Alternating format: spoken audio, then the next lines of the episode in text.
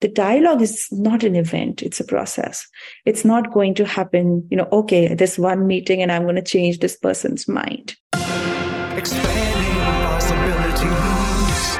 The mindset zone. I'm your host Ana Melikian and before we start please remember to visit mindset.zone yes instead of .com it's .zone to access all the episodes and other amazing resources, all at mindset.zone. And if you want to get the free chapter of my book, Mindset Zone, please go to mindset.zone forward slash book. Today, our special guest is Bhakti Karkare. Bhakti is a leadership development consultant and a learning strategist known for her work with groups, individuals, and organizations.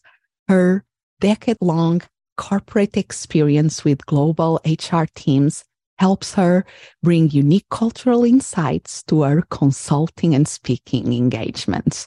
She is on a mission to help leaders learn to use the power of dialogue to create inclusive, engaging, and more human workplaces. Welcome to the Mindset Zone, Bhakti. Thank you so much, Ana, for inviting me. I'm really excited to be here. And uh, we met because both of us did the speaking training to up level our speaking to the next level and to be out there more spreading our mission out there. And that was fascinating when we had the opportunity to speak how passionate you are about topic of dialogue and how you have a specific approach that is different to this. So I would like to, to start our conversation today by asking you how did you become aware of the power of dialogue yourself? Mm-hmm. I will have to take you to about a decade back when I started facilitating. In fact, I think I realized the power of dialogue right after facilitating my first workshop. And I'll take you a little back before that moment, a year back before I facilitated my first workshop. And I was a participant in a workshop and I saw this facilitator and I was enamored by her, by her energy, by her unique way of connecting with the participants, her vibe and her confidence. And I, sitting in that chair, I wanted to become a facilitator. And I was already in the learning and development space. So I went to my manager and I said, listen, I want to facilitate workshops. And he said, get out of here. You're not a facilitator. but I kept knocking the door again and again. And I said, I, really want to be a facilitator and he wouldn't budge until one of a senior facilitator in the team he he kind of vouched for me and he said give her a chance you know let's see what how she does and if it's not good enough you can tell her you're never getting to do it again. And that was kind of a lot of expectations but i really prepared and i was very excited to facilitate my one first workshop which is one year later now. And i facilitated the workshop and i really enjoyed the entire process. And I come out running, going to this senior facilitator who was in a way my mentor at the time. And I went to him and I told him, I've done it. It was amazing. And he looked at me and he said, Tell me what made it amazing for you. And I said, Well, I think I was confident throughout the workshop. And I think I was able to answer all their questions. And third is because I think they learned a lot. So he took a pause looked at me and asked me, Do you want to be a facilitator in the long run? Is this something that you want to do as a career? And I said, Yes, this is, I think this is my thing. This is amazing. I loved how I performed. And he said to me, Well, if you want to be a facilitator in the long run, I want you to aspire for different out- outcomes. And I looked at him puzzling, you know, with a puzzling face. What do you mean? What outcomes? And he he goes on to say, just a little shift of words and I'll reframe these outcomes for you. Very similar to what you just said. But instead of coming out next time saying, I was very confident, I want you to come out saying, I think I made them feel very confident. And instead of saying, I think I answered their all quest- all the, all of their questions.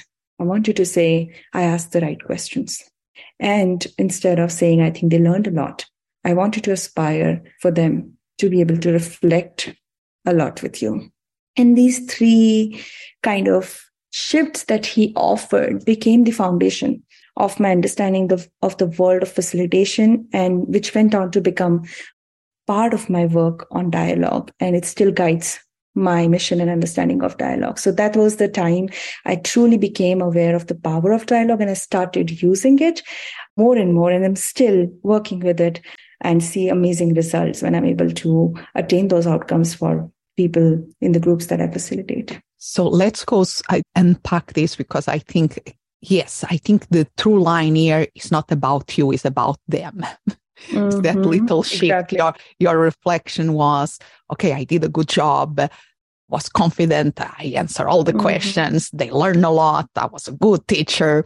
And he asked you to shift, okay, let's put ourselves in their shoes and are they feeling confident with the information? Are do you ask the right questions to them for them to elicit more?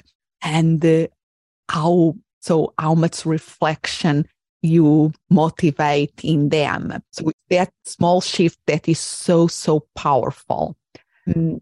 So tell me now, make the bridge from that realization and that you start to incorporate as a facilitator and now to become a master facilitator that you are today. How that change your view of dialogue and the power of dialogue?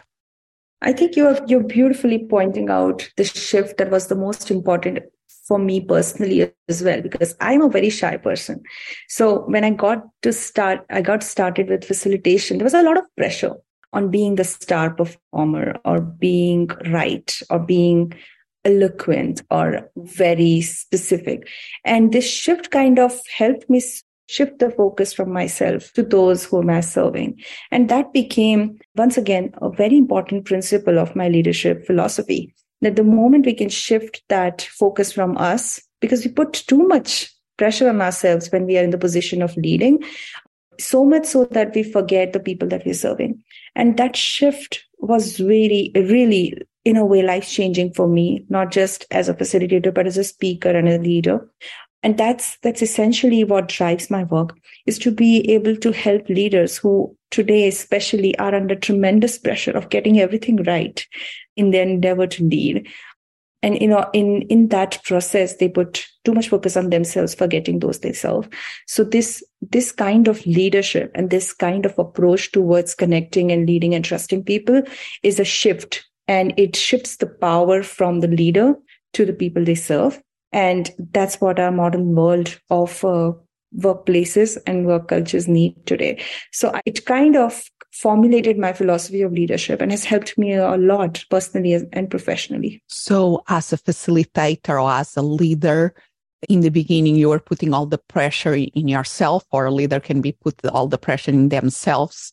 What can I speak that is inspiring, that is going to whatever it is? And by doing that shift becomes more about them. So you have to listen. And I know that you really, because I love your approach to the power of dialogue, that is, you go beyond listening. You go beyond speaking. That is not difficult, but you say that true powerful dialogue is beyond speaking and listening. So tell us a little bit about that. Mm-hmm. The listening and speaking is just one aspect of the dialogue. And so you can categorize it as the doing of the dialogue. You know, the, the act of listening and the act of speaking, the act of asking questions is just just that tactical part of dialogue. But more than the, this doing is also the being in the dialogue. And the being is about your mindset, your awareness of self and those involved in the dialogue. It is also about knowing the objective of the dialogue and avoiding all distractions like assumptions, judgments, and notions about others involved in the dialogue. And that's your being. So it's it's more about self-awareness and awareness of your surroundings. So the those are the two parts of dialogue and the and the biggest part between this being and do, doing is what i call the in between the in between is the space that gets created dynamically and is always there, even when the being and the doing is gone. This space is the energy and the and the relationship that's built while the dialogue is being conducted. And when the being and the doing is done, the space becomes the foundation for the next dialogue. And a lot of times our focus when it comes to conversation is, is on this doing, you know, what do I say? What do I, what do I ask? Or how do I listen? How do I empathize? And that's, of course, a very essential part of a dialogue. But a true facilitator of dialogue also at the same time focuses on what is this questioning and asking and listening really impacting the space how is it impacting the space that's created and what is my role in this moment as a facilitator of dialogue and sometimes we forget that the role in, as a facilitator of this dialogue is to see forward movement and not just let's say win an argument or sell sell an idea or make the other person agree to a point of view. Uh, and so if you look at a true successful dialogue all these three components the doing the being and the in between which is the space has to be has to be considered and then truly you create a dialogue that may not create an end result immediately, but that creates the opportunity for a sustained dialogue over time, leading to success. Love it. So, okay, let's again unpack a little bit this. So doing, I, and I totally agree that uh, we, there is a lot of focus on the right words, the right message. And it's important. Listening well, absolutely important. There are vital elements of communication of the dialogue, but what you are saying, yes, they are important, but not enough. Then I love that you introduce the being. So what is our intentions? What we bring to the table as full human beings like we are possibly our limitations, our blind spots, our misconceptions, and all our own culture. And I love the space in between. That is what surprised me on the in this model. I get the doing, I get the being, but the importance of the space where the doing happen, where the beings are, creates something really special that becomes the culture of the place, correct? Yeah, Exactly, exactly. And as leaders, as HR professionals, especially these are the kind of people that I work with who really need dialogue skills, it's important to be very aware of this space that you're creating.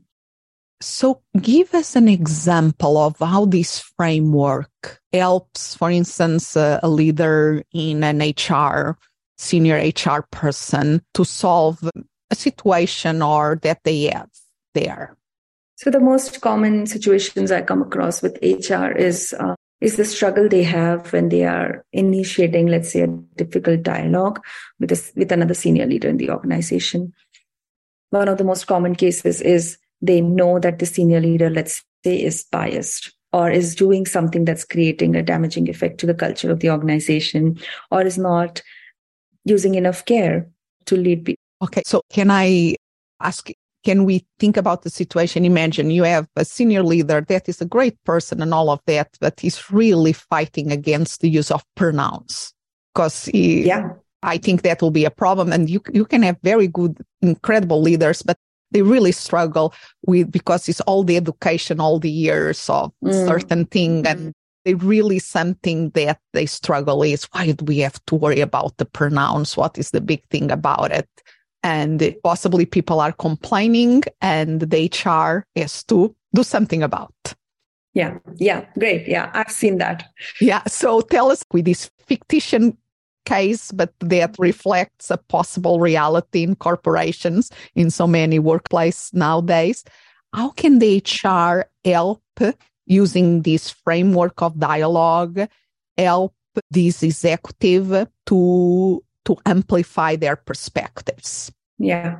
So, I mean, if this is just on the surface, uh, a lot of these this education requires time and we'll talk about a little bit later about it but if you just look at the framework that i explained the being doing and in between the part of being is of course easily understandable I, I, think our listeners can relate to that process as to what are the kind of questions that I'm going to ask? And how do I help this person reflect through listening, through empathy, connecting to them at a, at a deeper level? How do I reflect to their understanding of the world? How do I adopt their perspective to understand why is this a struggle?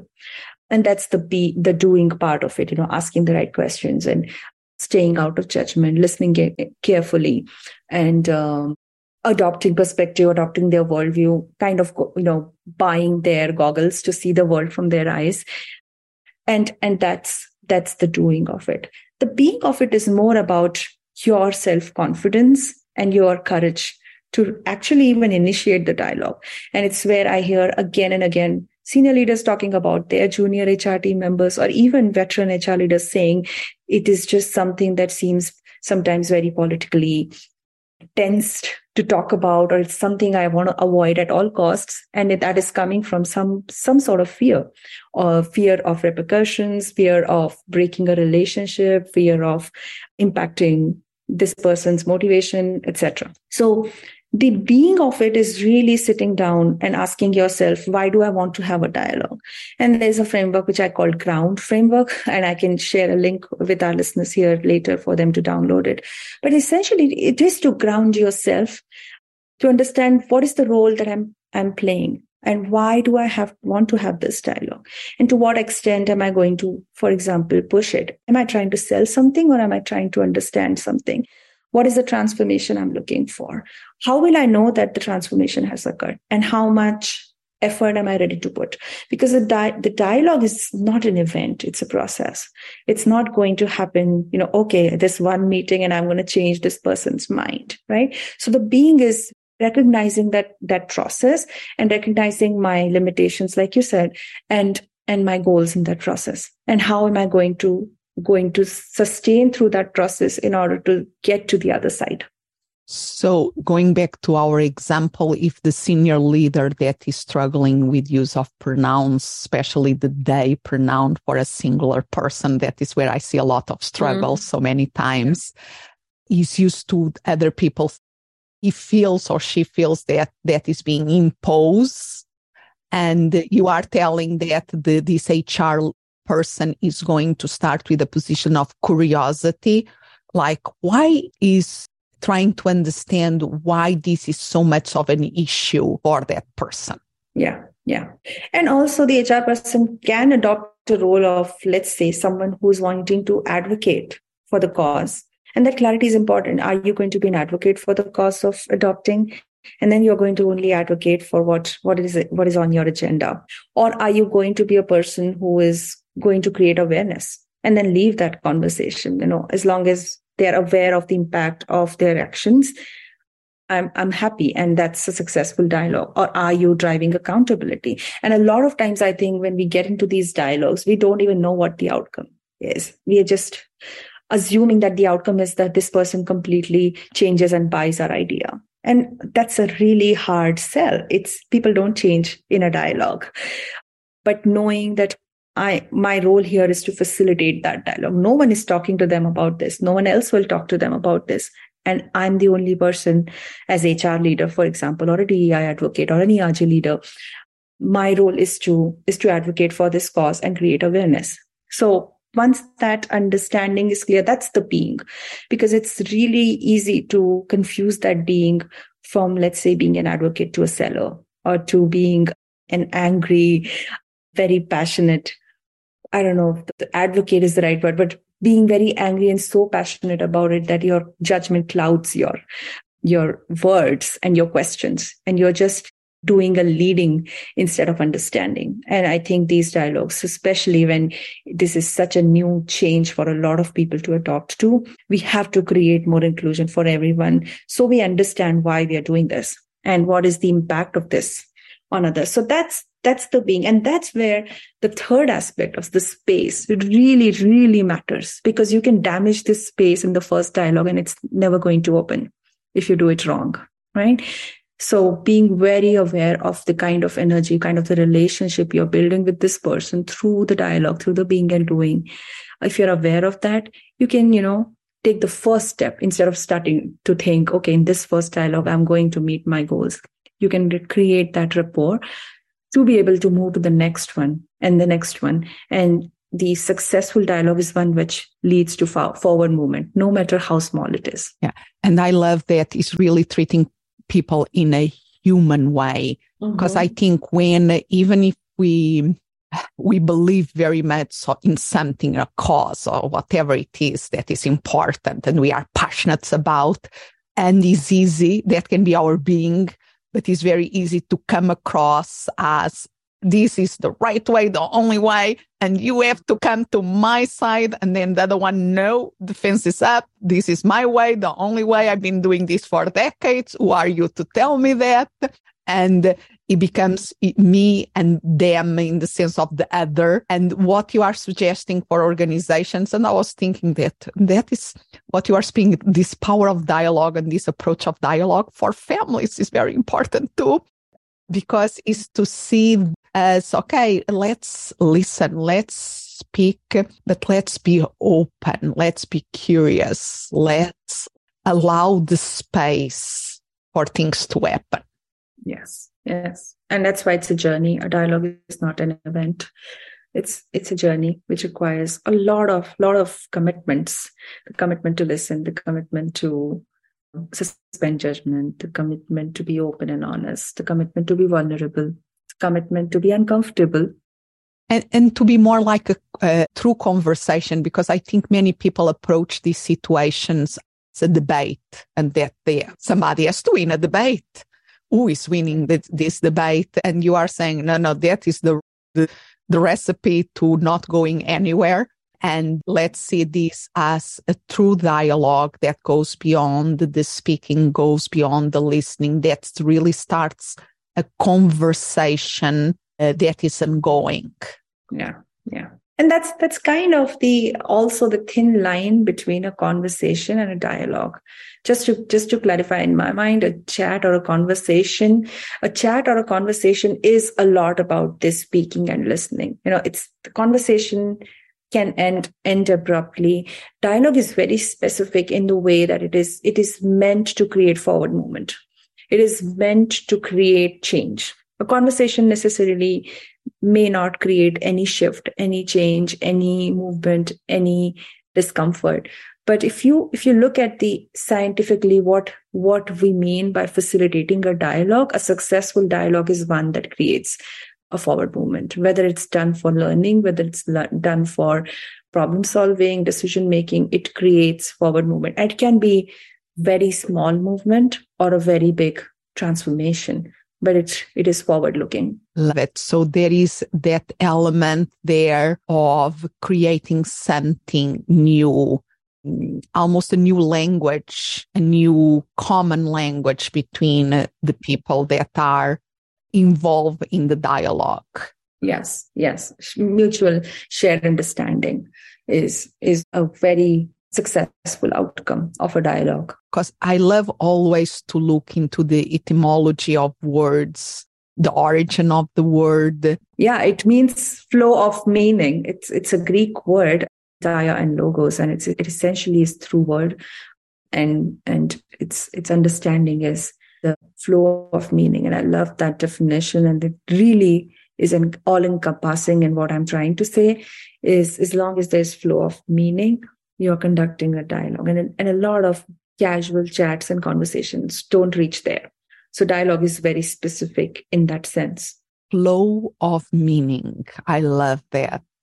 We are, we cannot, it's like water. We cannot, it's like let it flow, let it come something else by let this flowing of this communication at all these levels happening. And there is the flow of meaning and hopefully creating a new construct meaning that is more inclusive. Yes, yes. You, you're putting it very beautifully. I know. I, I, love it. I absolutely love that. So how, how do you go about and teaching this? It's a, it's a long process. It's, it's, it's essentially a learning journey, which has three elements to it. The first is the mindset. And adopting a facilitator's mindset is the primary step of understanding the power of dialogue. And kind of you know what happened with me through my first experience was adopting that mindset of facilitator which is a lot of unlearning in terms of your power your authority the impact that you have as a speaker or instructor versus a facilitator. So a lot of learning starts with what is this facilitator's mindset and what is what does it mean to serve others through this mindset and what is the difference in a facilitator's mindset versus let's say a leader's or instructor's mindset? So mindset and then the second part is skill set. Of course you need toolkits and frameworks and skills like listening empathy observing observational power handling resistance creating forward movement leading a discussion. All of this is the skills part of it which is of course very hands on and then the third is practice so all of my training programs encompass these three important layers of becoming a dialogue expert, which is to be able to adopt the mindset, to have the necessary skills and frameworks and tools to initiate dialogue and gain confidence to initiate dialogue. And the third is really practicing it and getting feedback on how you're doing it. Just now, what we did was it was just an example of creating a case study and really seeing what are the elements involved here. But the next stage of that is practicing it and really doing it. And once you do it, you realize what kind of resistance can you can you see or how is the other person responding or what are the nuances of that communication what what makes it hard to listen what makes it hard to empathize when you are completely on the other side of the aisle. And all of that practice is really important to to learn the skill set and mindset and really make it your own and become your own style of dialogue creator. Love it. So you are saying and let me try to do this infer this extrapolation here the mindset work that of course we love here in the mindset zone but this mindset zone or the facilitator mindset is a lot about the being what you be, bring to the table. The being the skills the tools is the doing and the practice is creating the space is bringing the being and the doing together that is what is necessary to create that space in between. Yeah yeah. It, it has can be kind of categorized like that, but it has overlaps across across all three. But but yeah, essentially very important aspects of learning the skill of dialogue. And you are also suggesting here that leaders can become more effective if they learn this becoming more facilitators on this dialogue. Yeah. And I strongly believe that we need more facilitators than leaders in this world. I think we have too many leaders and too few facilitators. Yeah. And for some reason, we have, of course, a lot of facilitators, brilliant facilitators in the world, and they're doing a fantastic job of creating these spaces, inclusive spaces, day in and day out. But this, this secret knowledge is not going out there in the world of leadership. The leaders, the way leaders are leading groups is not the way facilitators lead. And there is so much to learn from this community. And my mission is to really help bridge that gap. Leaders can learn a lot from facilitators. And our world today, especially, which is so polar, divided, our gen- the generations, the new generations that are entering world, they have different demands from the leaders. They need an, a leader who can create inclusive environments, listen to them, encourage ideas and our traditional principles of leadership do not provide this kind of education to modern leaders. So if our lead, modern leaders can learn these basic principles, which are which are based in the principle of if I if I have to say humanity, humility, and kindness, and we need that in our workplaces more than ever. I think we can create more sustainable, respectful, and kind workplaces. I love it. Okay, so I don't have anything to add to that beautiful way that you summarize everything there, but I want to finish by ask how can people learn more about you and your work? So I'm most active on LinkedIn. So they can, of course, reach out to me on LinkedIn, follow my work on LinkedIn, my my posts on LinkedIn Uh, my website is another way to learn more about me. It's www.thirdlooplearning.com. And I'm just a phone call or email email away if they want to reach me, ask a question, or or hire me for for some work. some facilitator work and to teach them to be better, to to really to to leverage the power of dialogue. I love it. So I will make sure that all these links will be on the show notes to be just easy to go there and click and go to check your website and connect with you on LinkedIn. So thank you so much for being here today. Thank you, Ana. It is an honor to be here. Expanding possibilities, the mindset Thank you for listening. And remember to visit mindset.zone. Yes, instead of .com, it's .zone. There you can find all the episodes and other amazing resources, all at mindset.zone. And if you want to get a free chapter of my book, Mindset Zone, please go to mindset.zone forward slash book. As always, I'm so grateful you are here.